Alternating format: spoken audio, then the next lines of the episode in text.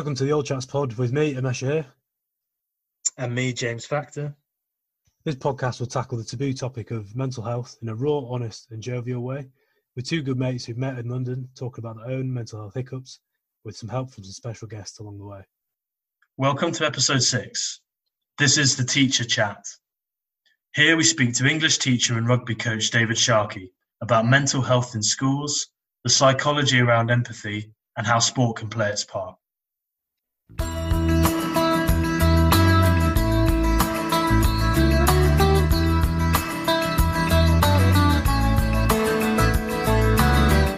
Meshi, how are you?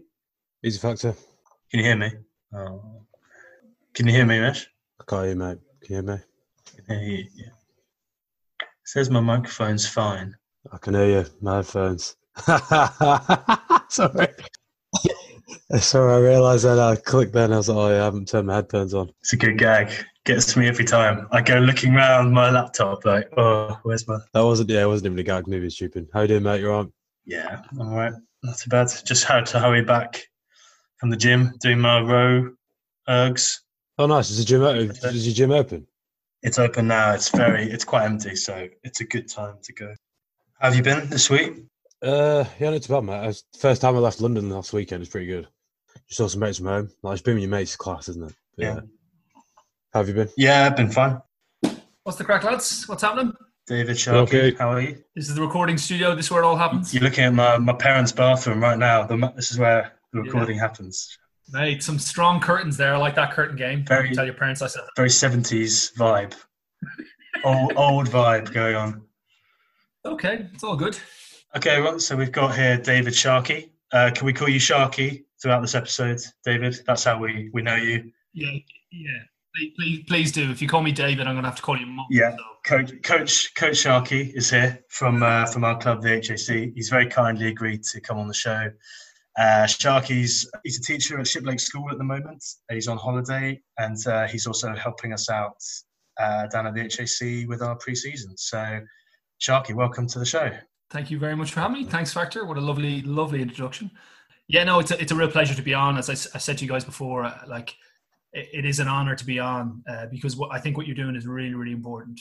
And again, I think you're you're you're kind of uh, leading the way. You know, and I think there's I, I think it'd be cool if this can not only can just start a dialogue, continue within the club, but can branch out uh, outside of it to other clubs or you know into workplaces or whatnot. Uh, I, I do think it could be really powerful. So I'm I'm, I'm honored to be on. Am. Well, we're very um, we know you're very active, uh, Sharkey, in this kind of area at the moment on, on social media and, and getting involved in articles and things. So, why don't you tell us just a bit more about how you got into teaching, and then what you've sort of picked up from that experience along the way so far?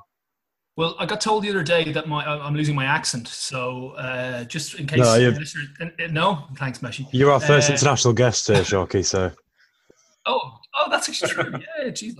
Uh, yeah, so I'm I'm obviously uh, from Ireland, uh, and I trained over here as a teacher about uh, 12, 13 years ago. So I was uh, in university in Dublin, and I, I kind of I've been out to Australia a year either side of uni, and I was always looking to become to get into teaching. So getting into teaching in Ireland is quite tricky because there's so many people who want to do it and not enough spaces. So I actually looked at London, and part of my rationale was that well, if I could survive teaching in inner city uh, in inner city London, I should be okay uh, going back to uh, to Ireland. So yeah, I, I trained I trained over here and I worked here for about three or four years.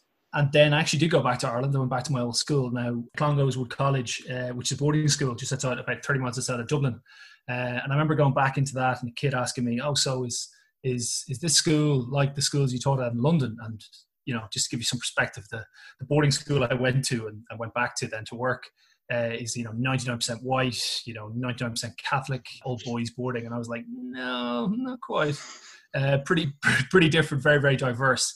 Uh, and actually, that was one of the reasons I suppose I, I actually ended up coming back to the UK two years after that. So I went home for two years, which was great.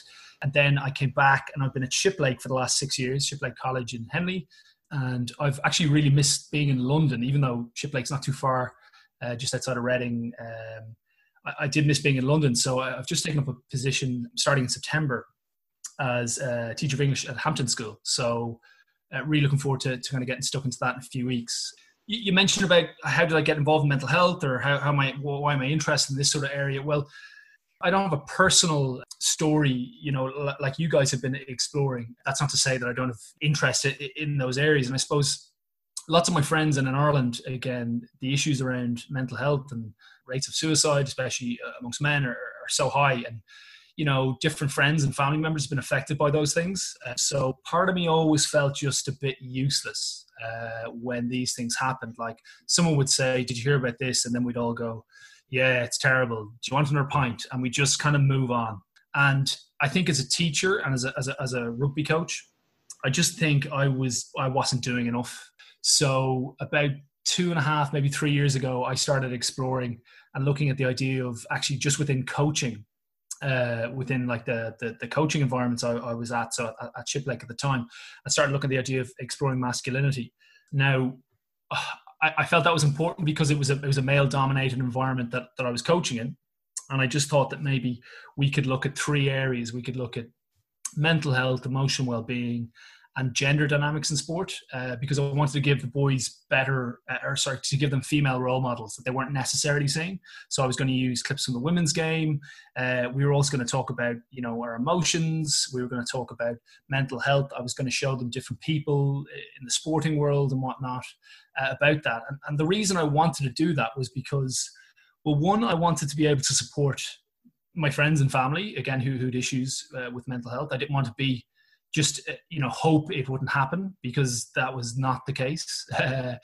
But I also wanted to support the people I was working with, uh, the young people I was working with. But also, again, you know, now with HAC working with you guys, I want to be able to support people again if, if if that was needed because I felt why couldn't a rugby club, why couldn't a rugby team be an environment where people can can can open up or share or be vulnerable if they choose to?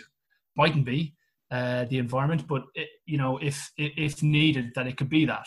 That was something I was quite interested in. But honestly, if if I look at this self uh, selfishly, and this is where I think people should look into this a bit more, is that like who's to say? Like I, have just said to you that I haven't had any mental health hiccups or, or, or, or issues personally, you know, that I've really kind of dealt with. But that's always going to be the case you know, if we, you know, I've, mentioned to you guys about stoicism before, and that whole idea is basically just waiting for something to happen. Like the, the world is going to break you at some stage. Now, that's a grim thought, that's morbid, but we should be ready for that to a certain extent. And actually, what will happen, I would hope, uh, moving forward, if I find myself in these situations, I'll have a better understanding of the support structures or, or how to reach out or who maybe to talk to. Because if I can be a sounding board for someone, then the idea would hopefully be is that they could be assignable for me should and when I need it. If we start, um, Sharkey, th- thanks for breaking that down. I guess if we start with education first, maybe, and then move on to the rugby side, and then maybe expand it to other areas sort of later on. But just looking at education for now, as I was speaking to Meshi sort of before we started recording this about how when we were at school, you know, you had your, your lessons and then you, you did your tests and everything, but then I think that there was there was an apparatus there to help with people if they had sort of mental health issues, but it wasn't particularly overt and it wasn't part of the curriculum in any meaningful way, as far as I could remember. How do you, and from your schooling experience as well, how does the setups at schools now compare to to back to our day and sort of can it be improved still do you think or is it going in the right direction yeah so i think at the moment in schools, and, and I, I, I recognize that the world factor that you're describing there of your school uh, schooling. Now, I went to school in Ireland the late 90s, early 2000s, uh, which is probably like maybe going to school in the maybe the late 80s in the UK. I don't know. I always think that Ireland's a few years behind or whatnot. But uh, you know that environment again was there was there support there? Yes, it was probably a little bit to the fringes. It wasn't maybe spoken overtly about these things were hushed up. I, I, think there's a there's a real culture of that in Ireland, which I think is changing, which is great. So uh, yeah, I, d- I definitely recognise that, and that's probably something that lies at the heart of my, my, desire to change that a little bit more so in schools and, and in coaching. But uh, what I think we have at the moment in schools is you've got a, a well-intentioned and, and uh, group of people, you know, staff in schools who are, and that, that, goes for all the schools I've worked in over here in Ireland and, and in Australia. There's really uh, well-intentioned and real desire for teachers to play their part, you know, in this area to, to talk about these things. I think it probably needs a bit more direction. You know, we've spoken before about sometimes I think schools they'll designate one person uh, usually in senior management, who'll kind of these decisions about what's happening, and we'll have a week, mental health week, and then it'll disappear for 51 weeks of the year. And, yeah. and that to me, I just think isn't good enough. I think we can do better. Uh, now, I think I, need, I, think schools and teachers need more support. You'll have seen this over the last few months and weeks that a, a lot of stuff and a lot of our issues in society get kind of pushed back into schools. You know, why didn't we learn this in school, or why uh, why didn't we learn that, for example, in school? And and there, there is a danger with that sometimes that we can look at seeing like like school is the, the kind of panacea to to solve everything and that's where everything again should should, should start or grow i'm not saying you, you can't maybe start those things but the one thing we need to be very very uh, conscious of here is that teachers are not clinical psychologists um, so you know th- there are certain initiatives again that they could definitely do and this was something i learned when i started having conversation with men do i actually know what like what if it what if a kid comes to me and reveals something what do i do with that yeah. then like, yeah. who do I refer yeah. that to? Like, I need right. to know that. So, where I think schools could definitely get better uh, at being would be being part of hopefully a wider societal shift where we're able to have these conversations like you're having on this podcast, uh, like maybe uh, I'm having online or trying to have online or trying to share, connect with people who know more about this than I do, and just just ask questions and find out, you know, about that. So I think I, I do think that that could that can definitely help again in schools uh, with that. And I think, as I said, I think you've got a body of people there who are willing to take this on board and to kind of take this challenge on board. My, my own sort of experience and my own exploration in this area led me to uh, I I begun training as a crisis volunteer for Shout. Now, what that means is that it's similar to the Samaritans in the sense that with Samaritans you can ring up someone uh, if you're if you're in crisis, you've got issues, you want to talk, you want someone to talk to, someone to, uh, to, to listen to what you have to say. Crisis text line is, is, is the same concept except with text messaging. So through my training and then completion of that training around September and then volunteering or trying to volunteer at least two hours a week, I've learned so much about a whole range of range of issues, I suppose that that people deal with. And I, I suppose it, when you're on the platform, you're, just simply being, you're not solving problems. You're like, it, it's incredible just to think. I've been in, I've been in conversations that have been particularly terrifying for me and again, you, you often risk assess on there uh, about 50 to 60%. And I can, I can tell you this because the, the, my profile breaks this down. It'll give me feedback again on my conversations. My conversations are largely about depression, suicide, and self harm. Now, if you told that to me a year ago, I would have said, I don't think volunteering is for me. And I'm not here to put people off it. I'm, I'm here to tell people that, like, you actually can build up to being able to deal with that and trying to help people and support people as best you can. So, you know, my, my advice to, in a really roundabout way sorry factor to come back to, to teaching is that what, what i would what i would hope is that maybe we can get people in schools to be involved not necessarily with shout but could they be involved with organizations that are working in this area with mental health? What what might that look like? What else might you learn? And as i said i think schools are ready for that now uh, we need direction we probably need a bit more investment but i'm glad to say that we're certainly it's very different to when it was when we were in school just echoing what you said there, Sharkey, I feel as if a lot of people use the whole education thing as a bit of a scapegoat. Like, for example, the Black Lives Matter thing. Like, yeah, we should like broaden out history, but history lessons, what, maybe an hour a week for a lot of people. And if you don't give teachers the utensils to do that, then what can you do? Because the way that I see it is, I think, I don't think I was taught about mental health and stuff until maybe the odd time on like a Wednesday morning, you have like class periods, but that wasn't until I was in like sixth form. I think maybe we might have watched a video here and there I think remember I was getting to school, Terry Newton, the rugby player, committed suicide, Gary Speed, and like Kurt Cobain back in the day. Mm. Like you kind of yeah, know yeah. about it, but you don't know why they've done it or there's a reason behind it. They don't really, it just gets glossed away. It's funny you mentioning that because I, I actually think that the danger is is that if you go to the Black Lives Matter movement, you say, "Cool, we're gonna we're gonna promote, uh, we're gonna talk more about uh, Britain's uh, Britain's colonial past, which I think is important. But if you think that and renaming stuff and tearing down statues is solving that problem, yeah. that's an issue because that just becomes the tokenistic thing. So, in the same vein of if I stand up and say, well, every Wednesday I, you know, I give a talk uh, for 30 minutes on or show them a video on mental health, and then we're ticking that box, that's an issue because, as you say, people might engage with that. So, can we give students and young people in school and outside of school in their sports in their, whatever it is they're doing on television like whatever it is they're interacting with can we give them opportunities where these, this stuff is talked about where this is destigmatized where again, we become far more aware and people are, are, are open about these things. Because if we just if we're looking for that, you know, that the silver the silver bullet, if we're looking for that just to fix everything, uh, we'll be waiting a long time. And I think the more that we ways in which we can kind of tackle this, the more open we can be. I think the better young people's you know prospects will be.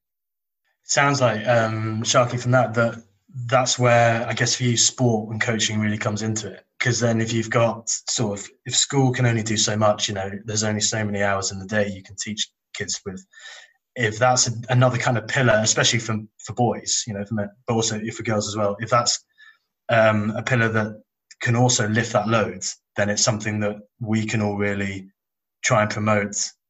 That the rugby for us could actually be that as an extracurricular outlet as well. And it's I, I've never thought of it in that way before at all. Really, it's been you you exercise and then through that you're getting you know it's met it benefits your mental health to exercise anyway. But then the idea that that would actually be part of a well-being approach which actually encourages a dialogue within it is I, I think that's a really positive way forward. So how do you see that fitting into the whole whole structure of it? Like you, you guys are doing that. You're, you're, you guys met through a rugby club and you're having these conversations and you're going to you're open to those other conversations and you connect with people within the club and outside the club through sport so like sport is just another mechanism by which we get together and, and hang out and socialize and interact. Like that's literally all it is. Now i know we love it and there's different aspects you know of sport that we we, we sort of build up in our heads but ultimately that that's that's really all it is. So why, why couldn't it be an avenue by which we would have such conversations?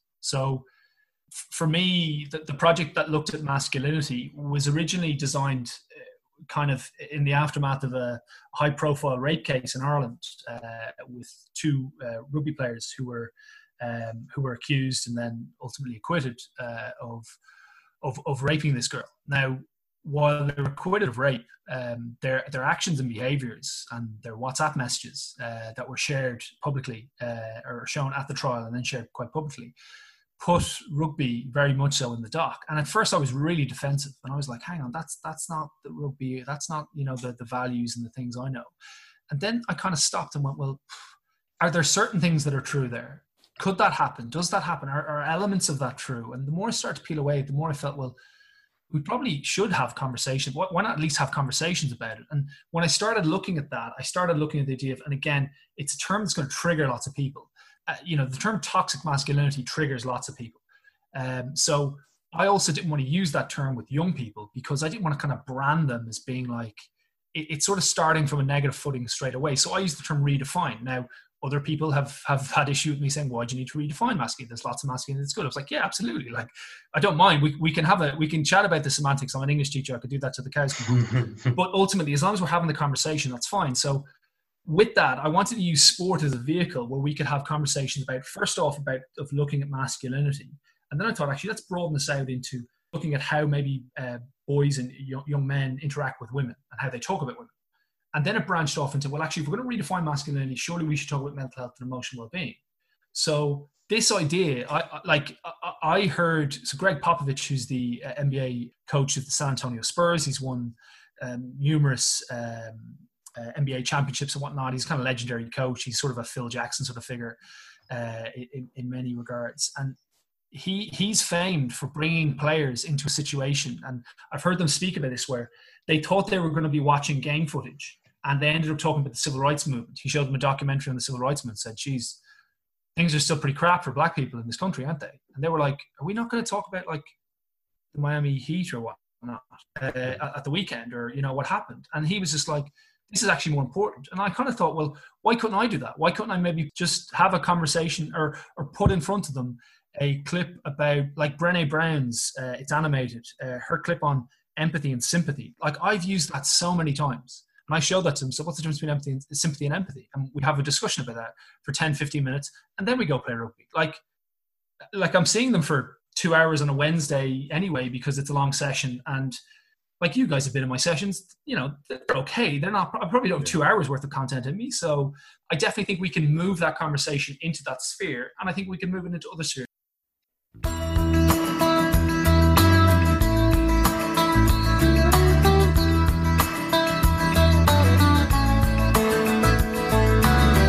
doing a bit of research, um, and a lot of the mental health research that Meshi and I have been doing, not just for this show but for previous ones, it's actually been around young people anyway.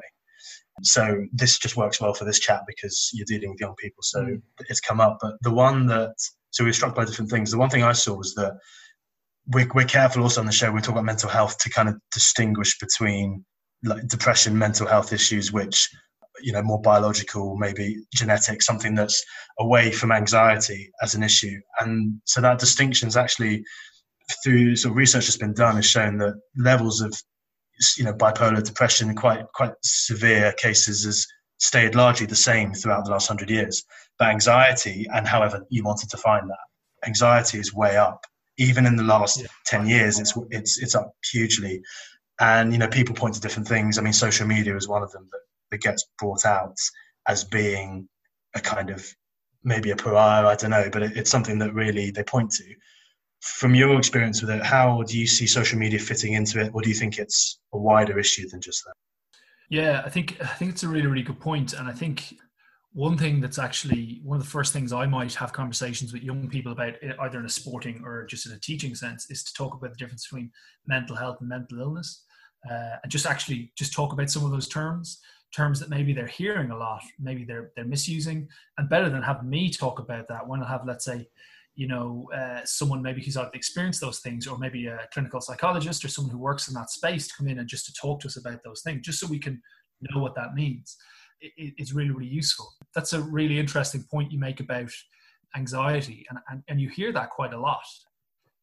You know, that that is kind of accelerating and it's the nature of our lives and putting ourselves online. Like, even just to take, again, our pod, your podcast listeners uh, won't necessarily appreciate this just being on Zoom a, a lot. Like I don't know about you, but I've not really had many conversations where there's a mirror to my face all the time while I'm, and that that is a bit that's a bit unnerving. And another thing I found, certainly in relation to my anxiety and technology, is that I like when you're a teacher, you're on all the time. I've, I've now explained what we're going to do. You now yeah. go away and do that. When you're doing that on Zoom, you're still in charge of that. You can still check in, click into the document and see what they're doing. And I found that really draining. I found that really, really hard.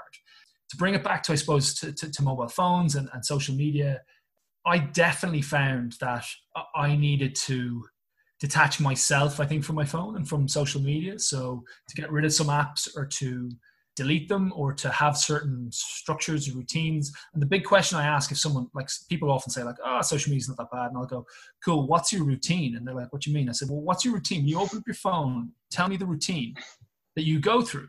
And they're like, what do you mean? I said, well, you open your phone and you'll click on WhatsApp, then you go Twitter, then you go uh, this, then you go Snapchat, then you do, they're like, what, what? And then suddenly when you, you ask them to think about it, they come back to you about a week later and go, yeah, I've got a very defined routine. I said, well, it's probably it's, it's probably yeah. a good idea maybe for you to change around where the apps are in your your phone just to break that routine just to challenge it a little bit and i often say that to, to, to young people as well and the reason i do is that we in shiplake about three years ago uh, the headmaster there greg uh, greg davies he, he's since he's since moved on but he came in and, and he was very pro technology at first so i remember teaching in shiplake when kids had their phones on the desk and they were when they looked at their phone, "I'm just looking at the just look at the time. What's your problem?" Like, and I was like, "Okay, right. Uh, do we want technology? Like, take a picture of that." And it was useful in some cases, but he then made the decision to just get rid of phones. Um, I'm I'm amazed that that was ever. Sorry to jump in, Chuck. When I hear about that and that kids at any age really to have that on you and out on the desk, like maybe like a Nokia brick thing where you you know we even we can have those, but to have like a smartphone out there where you know, even from work, how tempting. Even at work, I would say some areas you just got to take it away because how can you be focused when you've got your phone out? Like every generation's going to have different potential aspects that could like, affect their mental health. I'm pretty grateful that social media wasn't big until probably sixth form. When you're like 16, 17, you kind of understand it. School can be such a trigger. Like I found it, like for example, picking your A levels or picking your GCSEs and like my school, it was a great school, but it was all like you have to go to university. You have to you have to decide what you're doing before you pick your A levels. Like I didn't know what degree I was going to do until probably when I had to my UCAS, and that's why you're in like such a uh, you're a very powerful position as Sharkey. Of like you're like one of the Avengers, but like you've got a lot of you, you, you as a teacher. Like if you love teaching, You literally My no, they definitely would. They definitely would. but like as a teacher, you're in a position where, like with any job, like if you want to go over and beyond, you can definitely do that, and you can obviously impact a lot of people's, especially younger life, and they're probably easier to mold. Three quarters of the problems are established by young children before the age of 24. So obviously, schools are zero, well, six till 18. It's a lot of time that you have with um, students. But yeah, if you can educate them from a young age about mental health, mental health issues, illnesses, it's just going to benefit them in the long run. Yeah, like we talked there about you can't push everything into schools. This is definitely something we should be talking about mm. in schools. I just, I suppose, I think we can yeah. do it better. And also, we also need to see it as we can't just, this can't just be a tick box exercise. Like this can't just be a, oh, you have to, you have to do this. Like there's enough, I think there's enough people who are passionate about this to create something that's genuine, that's uh, worthwhile for students to kind of engage with. And the big thing about social media is that like you know social media can be used again well and responsibly so the question is that mm. in schools can we teach students to use it responsibly banning students from using their phone is one yeah. part of that uh, can we actually get them to then use their phones responsibly? Can we have workshops where they they, understand the, the ins and outs of that? Like the st- for me the stakes are high if, if students get that wrong. Like they can make decisions uh, as young people that maybe have we made as young people that will have lasting repercussions because of the nature of the internet. If they share you know an image for example uh, that they they can never get back or if they whatever it is they might say or do there's a permanence to that and that's terrifying. And it's important that again teachers i think take that up. But it's yeah it's it is tricky. I think you're right that teachers we have a we are have an important role to play in many cases. I remember when i started doing the, the, the project around masculinity when i was explaining it to coaches the guy was kind of looking at me going like but that's not going to help him improve his pass. I like i know. Um, but it might but it might yeah. do that that's the that's the thing isn't it it's the, yeah. the, the performance like the, the pitch part of the game and it's starting to come about more now at professional levels I can't believe there'll be a team now that doesn't have a performance coach or someone on the team to deal with the mental part of not just sport, but just in life in general. And I, the thing that's what I was alluding to for the school part of things, saying that just making maybe you can't be uh, there's no golden bullet, you know, to sort of fix all these issues, but having at least some of the curriculum time or, or even just you know get people into talk in assemblies or whatever just about the idea that this is a thing. And it's something that you know you may never need to look into it but when you are older and an adult you know this is going to as well as your grades and as well as your you know your sporting ability this is going to affect your life your quality of life at some stage down the road and as you said Sharkey with the whole the stoicism mm. approach you know remember you will die one day School, schools as far as i was when i was growing up they're not designed to address that at all they're, they're there to to make you the best person academically and and, and sporting wise and, and socially as well. But they're not there to tell you that life's going to be shit sometimes. I, I didn't particularly have that. But see, that's kind of what your whole approach is, isn't it? Is that you know just bear in mind that this is going to go wrong at some point, and it's not. It doesn't have to be like A stars all the time. It, that's part of growing up, maybe.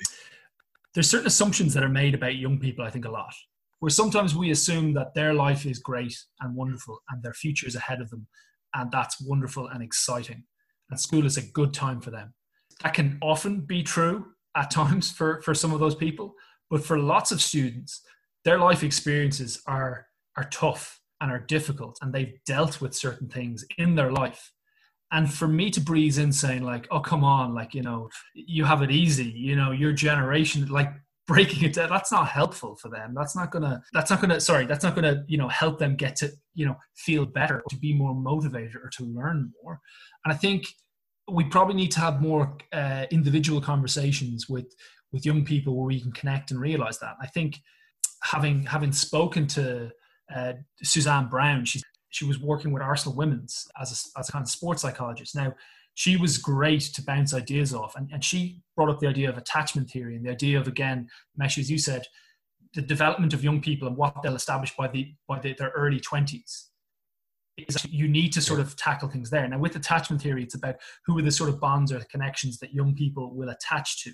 Now, that's largely again their parents, uh, their mother. Obviously, there's that sort of you know biological connection again uh, with them uh, almost immediately. Now, those form very very early.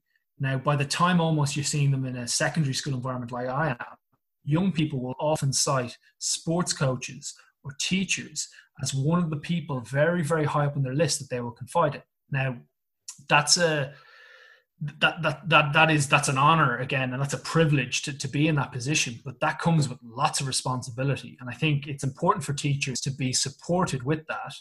But also know that listen, just because they see you in that light doesn't mean you're not there to solve their problems. Go back to me yeah. and shout the first time someone is talking about, hmm. you know, uh, who texts in, who's having a, a moment where they're so low they're having suicidal thoughts uh, and I'm panicking and I'm texting my supervisor who's supervising me, going like, "What do I do now?" And they're like, "Listen, just go back to your train. Like, what's what's the next step? How do you how do you ladder them down? Listen to them." And I, I can't say this enough. Listening to people, genuinely listening to people, and making them feel heard is so important to actually just de-escalating those really tense situations and for building you know lasting connections and relationships moving forward. And i think if we can do that with young people as teachers as or, or people who are in their lives as coaches or whatever it, it, might be or their dance teacher or you know you take them for art or whatever it is or however you, you, you work with you're interacting with young people um, i think the better they'll be uh, for that. I think you point out really well the idea that with progress with this you can i think you can do a lot very quickly with it. But then you, and we should do that and we can do that through having more t- talks and open dialogues about it just helps a lot of minor or medium sized mental health issues from and Meshi and I can attest to that you know that was part of the solution to getting getting over them. But then as you say you do reach a, a point where you know there's only so much that a teacher or, or anyone else in society is expected to get to. And we we need to be realistic about that and point out that these are you know we're not trying to solve everything in one go but this side of things at least gets us to that kind of threshold. And then we can have a look at it again and see you know where masculinity and anxiety and, and mental health where these all slot in. But in the short term there's a lot that we can all do just as you said to make sure you're that person that other people were possibly coming to just to have a chat or just to say something that they may not have said previously because you never know in this kind of the storm of you know things going on which one of those things is going to be the thing that that really puts you in a dark spot rather than just having a bad day. So i think it's good for you to you know to point that out and, and highlight the difference. And there's only so much we can do but we should definitely get towards doing as much as we can. Some people quite often all like pass pass what's the word? Pass the blunt pass the blunt pass the blame to an extent. Um, pass the buck. Pass the book. Pass the blame. Yeah, pass the book. Pass, pass the book. There we go. Pass the book. There we go. Sorry, got the end. But yeah, but basically in the sense of a child, for example, if you're a teacher, a child opens up to you, and the teacher might think, oh, they've got to solve all the problems, like you say. But I remember at school we had a school nurse. Like I think it'd be great in the future if, like, say you have a school nurse and maybe like a school counselor or someone who can come in like once a week, or you, know, you can have like hmm. anonymous bookings and things like that. Like if schools actually invest in that sort of time, I think they'd be very surprising amount of people that actually use it. I think you need to uh, you need to create a support structure where it's not hinging on one person. So I mentioned it earlier, where yeah. often someone in a senior management position is given this task, this huge task, and it's one of the other 27 things that is demanded of them as a as a as a member of senior leadership. Uh, and invariably, because they're juggling so much, they can't give the due attention to the to, to the issue. And my my issue would be is that it's too important to have, be on one person. And again, yeah. often people in, who are making those decisions are saying, "Oh, we're going to put a, our best man on it, someone who's really important, who's very high up in the school, who's seen as that." That's all well and good. What about the rest of their job? Because this is huge. So I think you're right, Meshi. If we can create better support structures within schools, what if we, we give opportunities for students to come forward and we encourage them to do so? Now it's an opportunity. If the, if i'm not the person they want to confide in and or if there's no issue then i can't be going well no one's talking to me yeah. so I, I, am i doing it wrong? Or like there, there might be an issue there. There may not. But as a psychologist told me before when i spoke to her about this she said people have built up walls for good reason. You need to give them a good enough reason to bring to bring them down. And if you're not that person, don't take it personally. So in some cases, like where the other avenues, where other aspects of the, the school. So is the yeah. tutor maybe having similar or types of these conversations? Is their maths teacher someone again who's open to these things? Has someone in assembly, a, a member of staff, spoken about their own personal issues with it? The school counsellor comes in weekly. Is someone there? So they have different avenues, and they go, "Well, I don't like Mr. Sharkey because he's whatever." But like I appreciate that he's trying to do whatever. But actually, this is the person. Like, if we give them enough avenues, if it's all riding on one person, I think the stakes are too high. And and sports should and sports should come in and put its hand up and be and be that option if they need it. Well, why? The, the question I'd ask is why can't it? Like, yeah.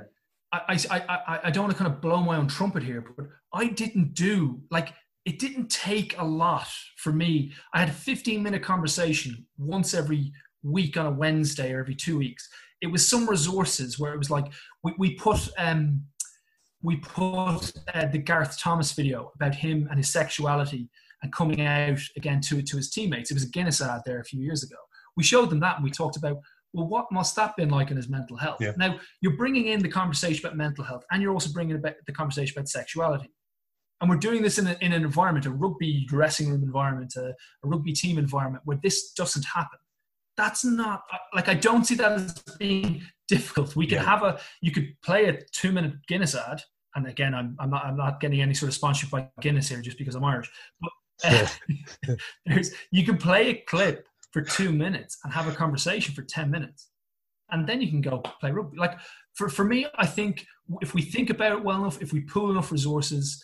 Uh, together, I think we could. We could. Why? Why can't you have that conversation in a sports environment? Like, Factor, you mentioned last week on the pod um, about a kind of was it a whiteboard at work or something where you might talk about again how you're feeling or issues again? Like yeah. what, why why wouldn't we for example at the HAC bring a whiteboard down and people could just talk about like like what's been shit like what's been shit for you this week? For, i don't know how other people would respond but for me personally i respond to someone else showing vulnerability. Yeah. And then i and then that's it. That's like, okay well I'll, I'll show that as well. And then that connection is, is a lot stronger. So that's why I agree with Ishak that sport uh, as a as a vehicle for that should definitely now be seen as and and for amateur sport as well. That just goes without saying now at, at a sports club, and I think that will help combat the kind of the image issues that you were talking about, you know, earlier. That has, has certainly with rugby has been has been part of it in the past. One of the actually the most powerful things I I think I did with the the group that I was coaching. So they're an under 15, under 16 group. And one of the best ones was that we talked about why why do you play rugby? So it, it, the same sort of idea. And I started, so uh, I, I, shared this article with you guys, which I wrote up, the, the same one that's kind of come around two years, uh, two years on. So I, I, wrote that almost two years ago, and it's now being shared the last few days in, in New Zealand, uh, one of their sports organizations down there. And that talked about how I got into rugby.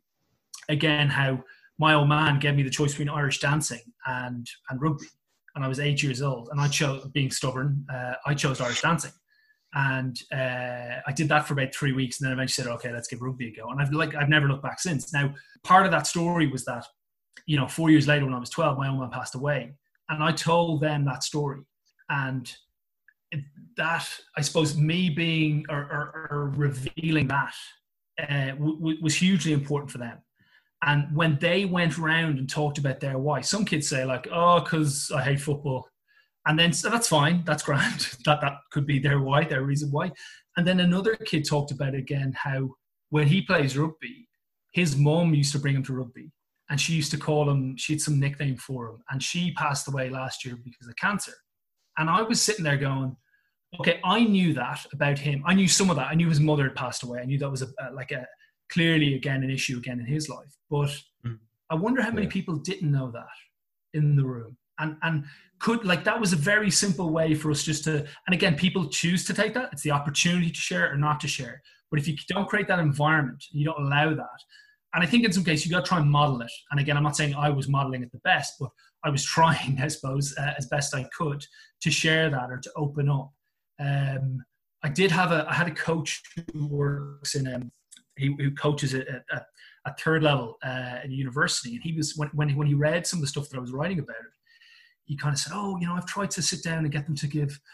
you know, to share these things about why they're like, you know, tell them three good things about them, sit down. They just take the piss. And I was like, you know, because because they're going to like like you got to create that environment first and then that allows people to do it if you try and set it up by going this is what we're going to do then the, the, the barriers might come up because it's a it's a macho bravado environment but if you start and create yeah. that first off i think you can you can go somewhere a lot deeper with the group and it's weird the, the, it's not to create performance but it can definitely drive performance if you have the cohesion um, yeah, and it's up to I guess it's the teacher or, or coach or to, they have to start that, don't they? They have. I mean, do you think that that's okay for that to? I mean, say you're with a group of you know 14 15 year olds for, and you're talking about the stuff that you, you went through with your dad and, mm. and how that's influenced you I, I know as a kid that you know I would listen, of course, to a teacher who sp- spoke about that, and that I imagine would really inspire me or, or, get me to be part of the team idea do you think that that's where that's kind of where it's going at the moment from what you've seen? So there's a great line. Like I know you guys, you you, you boys both read uh, English at university. Are you guys familiar with the the History Boys by yeah. Alan Bennett? So James Corden was the was in it years ago in the movie version of it. But there's a great line in that which says one of the hardest things is for is for students to see teachers as human, and one of yeah. the, the hardest things for teachers is to not tell them. So so in that instance, I suppose what I've actually learned is, is that you are playing a part. You're playing a part, and again, I'm sure lots of my students will listen to this podcast, but you're playing a part sometimes where you care, like that they're late or their shirt's not tucked in or that like these things these things don't really matter and i had to have yeah. that conversation with students this year about when when we were when the school was closing i said listen i know this i know your gcse's which I've been saying are really important for 18 months now, they're actually not that important. when we look at the grander scheme of things, they were sort of complaining about going, oh, this is terrible, and how are they going to calculate grades? And I'm not going to, because I haven't been doing this. And I said, well, I suppose if if I give you your grade, whatever it is, and that helps to like if if that makes it easier for the NHS to function so they can save people's lives, that's probably a good thing. They were like, yeah, I suppose that is actually put it in perspective. but what teach what teachers sometimes have to do, and I think this is something I've definitely done. I've consciously done this. Is that in lessons or opportunities where I can just drop the mask a little bit so they can see me as human. I try to do that. Now, you're not crossing a boundary. You're not revealing something that you shouldn't. It's nothing inappropriate or whatnot. It's just you. Yeah. You're reframing how they see you, and I think by being open and vulnerable, yeah, that that's that's dangerous. That's difficult. You know, I've heard of teachers who've come out in assemblies and stuff like that. Like that's that's yeah. particularly and, and putting themselves out there. Not everyone should be doing that, but can you let the mask slip a little so they see you as human? Like I remember what it was like when I was picking my subjects. I didn't have a clue what I wanted to do. Uh, or I remember when I did this, or you just give some detail. Now, in that instance, I told you it was about me playing rugby or being an eight year old or me being a 12 year old and dealing with something, you know, something that some of them have gone through. Now, that's not to say I've had the same experience with them. They suddenly go, oh, wait, he's, a, he's actually a person outside of this. And by humanizing, you, you, you're hopefully creating more of those connections and you're inviting more opportunities for them to share. It's like what, yeah, it's exactly what we said last week in the sense of in any organization, it comes from like a top down process, like say in the workplace, senior management, or like sporting environment, the coach. And like when you sent us the article and we read it a couple months ago, Sharkey, I was like, we've only kind of known each other maybe a year, year and a bit.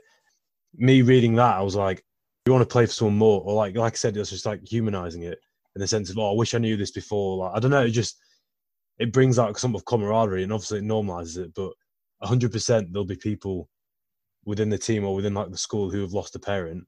They need someone to speak to, but they want I don't know, they need some sort of encouragement like with mental health. Mm. Yeah. listen, when, when you open up, like that has to come first. You can't just, you can't have trust without being vulnerable first off. And I think that creates that empathy. So people often mistake, people often think that empathy is feeling the same as someone else. It's not. Yeah. Because like, how on earth would I know what your life is like? Like I can't, I can't know that. And even if the situation is similar, so for example, if a kid has gone through something similar, they've lost their father. Well, what if their relationship with their father wasn't like the relationship was so with true. mine? then it's a it's a very different situation. So empathy isn't about um, Yeah. feeling the same as someone else because that's impossible. It's just it's accepting someone else's truth, so it's like taking their perspective. So the question I actually asked those lads, and again, this this all comes from from Brené Brown, uh, who does a work, lot of work on trust and vulnerability and empathy. I remember asking the lads when I showed them that video. I said, "Can you empathize with someone in a situation they you that you've never been through?" A lot of them said no. One kid went, "Well, yeah," because actually all you're doing is just recognizing, listening to them, and going, "Geez, that's shit. That's terrible. I've no idea what that must be like. Tell me about that." Or thank you for sharing mm. that. Like that's empathy. And working with Shout, where I'm texting people who are in dark places, I have to recognize straight away that if I try and solve the problem, and I used to do this a lot with top, tr- like I call it like emotional top trumps or negative top trumps. So have you ever had someone where you come along and you go, uh, someone's like, oh, I've had a really, really crap day. And then you go, you think your day's crap. Yeah. Wait till you hear about my day. Or you, you say, Yeah. I'm really tired. And they're like, why would you? You, you, you, you did that like you know I've been I've been the one doing Yeah, it. yeah. Like, you telling me that you're more tired than me doesn't make anyone feel less tired. Like that's not helpful. It's a very British thing, I think, to do. Chuck, I think Brits do that a lot. They Yeah. kind of just like it's that uh, what's that? The Notting Hill bit where they're all trying to say how rubbish their life is to get like the last snack. That's kind of it, isn't it? It's where you just trumpet with something like, "Oh, you think that's rubbish," but what I've actually learned quite a bit from these chats as well, and, and dealing with work and emails and stuff. I always wasn't too sure when someone poured out or didn't pour out. They just said something that had gone wrong in their day in the email in a working environment, and I just I started thinking about it a bit more. Like as you were saying about empathy and, and sympathy, and sort of like be like, oh, I know exactly how that is. I was like, well, I can't say that, and I also don't want to just you know get on with with the work. I want to address it. So I just said something like, I'm just I'm just thinking about I'm just sending you good thoughts. I'm just and that's just like not trying to trump them, not trying to like undercut it. Just like uh, just acknowledging that you've heard it. It doesn't sound like it's a lot to do, but Yeah. I imagine I thought actually, oh, I'd, I'd quite like to hear that if I did that to someone else. So I'll just, just from now on, instead of trying to come up with like a clever response or something. I've started doing, and I do this a lot again on the platform where, uh, sorry, on Shout, where I'll just acknowledge what they've said with a statement. So it's an empathetic statement. And it's just simply saying, that sounds terrible. I've no idea what that must be like. And that's it. And then, like, they might go, is there anything else? Like, they might be looking. And if that was a conversation, it might feel a bit like that. But actually, Yeah. I use what I've learned over the last two years in looking at this and trying to be a better listener. And there's a book I'm definitely going to plug here, uh, which you Yeah. guys like. Kate Murphy, You're Not Listening. It's really good. I think it, if you could just even like in an email like that, like so much of our communication over email and text gets, we misunderstand each other. The amount of times I've had an email from someone, like if something's late, like I remember saying this when we were when we were closing up, and I said, "Listen, I am never going to uh, text you and say, why the hell weren't you on my lesson, my online wonderful uh, Zoom lesson last week or whatever, uh, or you know the other day? Because I've no what is going on in their family, like in the, in the global scale, and the, like their immediate, like I've no idea. So we needed to get better at saying, like you know, uh, I noticed you weren't there. Um, let me know again if there's anything I can do to help you catch. Like the same thing actually happened where I, I hadn't been on the platform for a couple of weeks. And if that was at work, someone would have said, hang on, you haven't been doing this. You were meant to do this. Why isn't that done? It would be a bit more demanding, or it could be. Whereas the actual person who contacted me from Shout said, we notice you haven't been on it. We hope you're okay. Yeah. If there's anything you need from us, let us know. We really value having you on. Like, like if if ultimately if their aim is to make sure one is this person okay and two can they get them back involved in the platform because that supports us as an organization then probably coming and going where the hell were you Yeah. with that tone probably isn't the best way to go and that could be huge in the context of your day. That just even that email, like one email can be like a big, a big deal for the wrong, the wrong email, at the wrong time can be like butterfly effects. Right?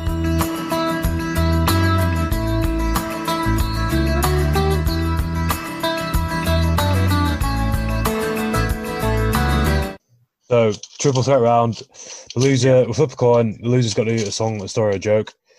As soon as I lost last week, it's between you two, Factor and Mr. Chalky. Obviously, the guest, The guest chooses as well. Hold on, that's it. Got it. What do you want, Sharkey? Heads, Uh, tails? go for heads. Oh, it's heads. Sharkey has won. Whoever calls has won, I think, every time. I always forget what that means. What's Yeah. that? Does that mean? That's, that means it's you, yeah. Unlucky. Lucky. I actually, well, you know, I did. Um, I managed to get away for from lockdown. I, I got on a plane to Switzerland recently. Yeah, I mean, it's not a lot to be honest to write home about. But the one good thing about it, the flag is a big plus. Nice. Oh, classic. Classic. That's the original. I think, guys, what I said, yeah, thanks a lot, Sharkey, by Cheers, the way, just for coming on. No bother, lads. Onwards and upwards.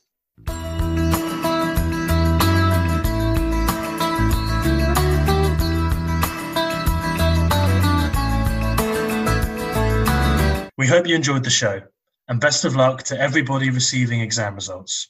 We hope you get the right outcome.